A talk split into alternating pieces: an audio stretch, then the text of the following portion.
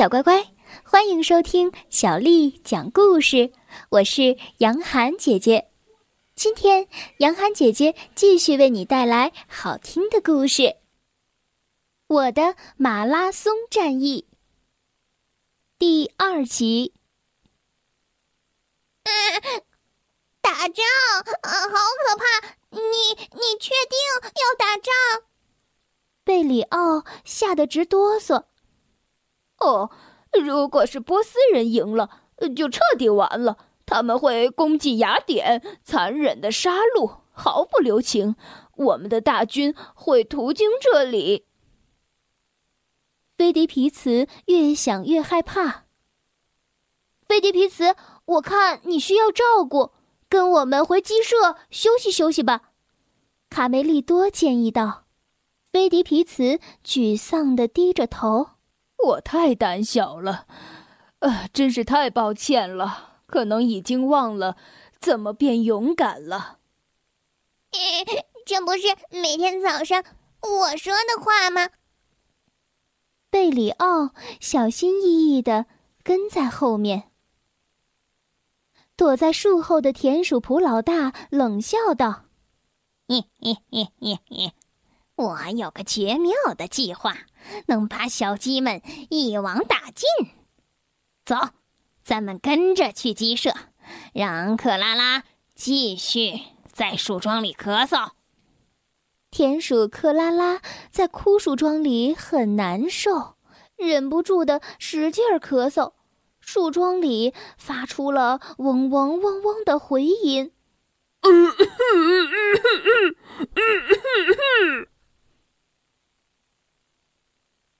细尾巴，你听，像不像军队的号角声？小鸡们会以为是波斯人来进攻，趁他们逃跑的时候，我们溜进去劫走所有的鸡蛋和掉队的鸡。啊，太妙了，头，我佩服你。菲迪皮茨听到远处传来的所谓的号角声。顿时面色苍白，牙齿打颤，双腿发软。哦，你们听，你们听，是波斯人，他们果然进攻了。怎么办？怎么办？那我们就准备和波斯人打一场硬仗。我们应该先组织防御，哥哥。没问题，这事儿包在我身上。设路障，挖陷阱，保卫家园。我们还是赶紧逃吧，菲迪皮茨建议道。现在既不能逃跑，也不能草率的做决定。皮迪克指着菲迪皮茨说：“必须先帮你找回记忆。如果是你们胜了，我们也就没有危险了。”对，遇事绝不能草率的下结论。公鸡爷爷从屋里拿出了一根羽毛。那个声音虽然很奇怪，但也不能证明就是波斯人军队的号角声。用这根神奇的羽毛包治百病，能带来意想不到的效果。呃，挠痒痒。远处。再次传来了所谓的号角声。哦，不好！敌人来了，快跑吧！菲迪皮茨急忙扑进了草垛里，躲了起来。嗯嗯，他比我的胆子还小呢。贝里奥惊奇的看着菲迪皮茨，菲迪皮茨的双脚不停的发抖。这个姿势正好便于治疗。哎呦哎呦，好痒，呃，好痒！原野上，田鼠克拉拉忽然停住了脚步。主，你听到了什么声音了吗？哎呦，我好害怕呀！笨蛋，你害怕什么？应该要让他们害怕，再咳一声。所谓的号角声再次传来。哎，听，波斯人准备进攻了。羽毛发挥作用了，菲迪皮茨，你想起谁赢了战争了吗？呃，快跑，快跑！菲迪皮茨从草垛当中一跃而起。不不不，我什么也记不得，但必须赶紧跑！你们也逃吧。我有个主意，等一下，菲迪皮茨，我和你一起走好吗？卡门追了过去。谢谢你相信我，卡门。田鼠普老大在树上朝鸡舍张望。他们的老窝壁垒森严，但只要有逃跑的，其余的也坚持不了多久。太有智慧了，头！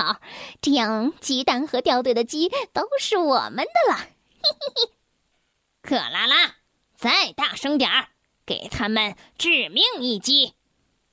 说完，田鼠普老大就要踩克拉拉的尾巴，但克拉拉怕痛，闪到了一边。让我踩你尾巴，这样你就会大叫，克拉拉！哎不，好疼，太痛了！不不！田鼠克拉拉从树枝上跳了下来，站住！森林里，停！菲迪皮茨，前面没准有陷阱呢。我先过去看看，你在这儿等一下好吗？嗯，好的，小心啊，卡门。卡门想出个好主意。如果菲迪皮茨失去记忆是因为那把耙子，那我也可以用这个来帮他找回记忆。小乖乖，今天的故事就讲到这儿了。如果你想听到更多的中文或者是英文的原版故事，欢迎添加小丽的微信公众账号“爱读童书妈妈小丽”。接下来又到了我们读诗的时间了。今天为你读的这首诗是于谦写的《石灰吟》。石灰吟，于谦。千锤万凿出深山，烈火焚烧若等闲。粉身碎骨浑不怕，只留清白在人间。千锤万凿出深山，烈火焚烧若等闲。粉身碎骨浑不怕，只留清白在人间。千锤万凿出深山，烈火焚烧若等闲。粉身碎骨浑不怕，只留清白在人间。小宝贝，晚安。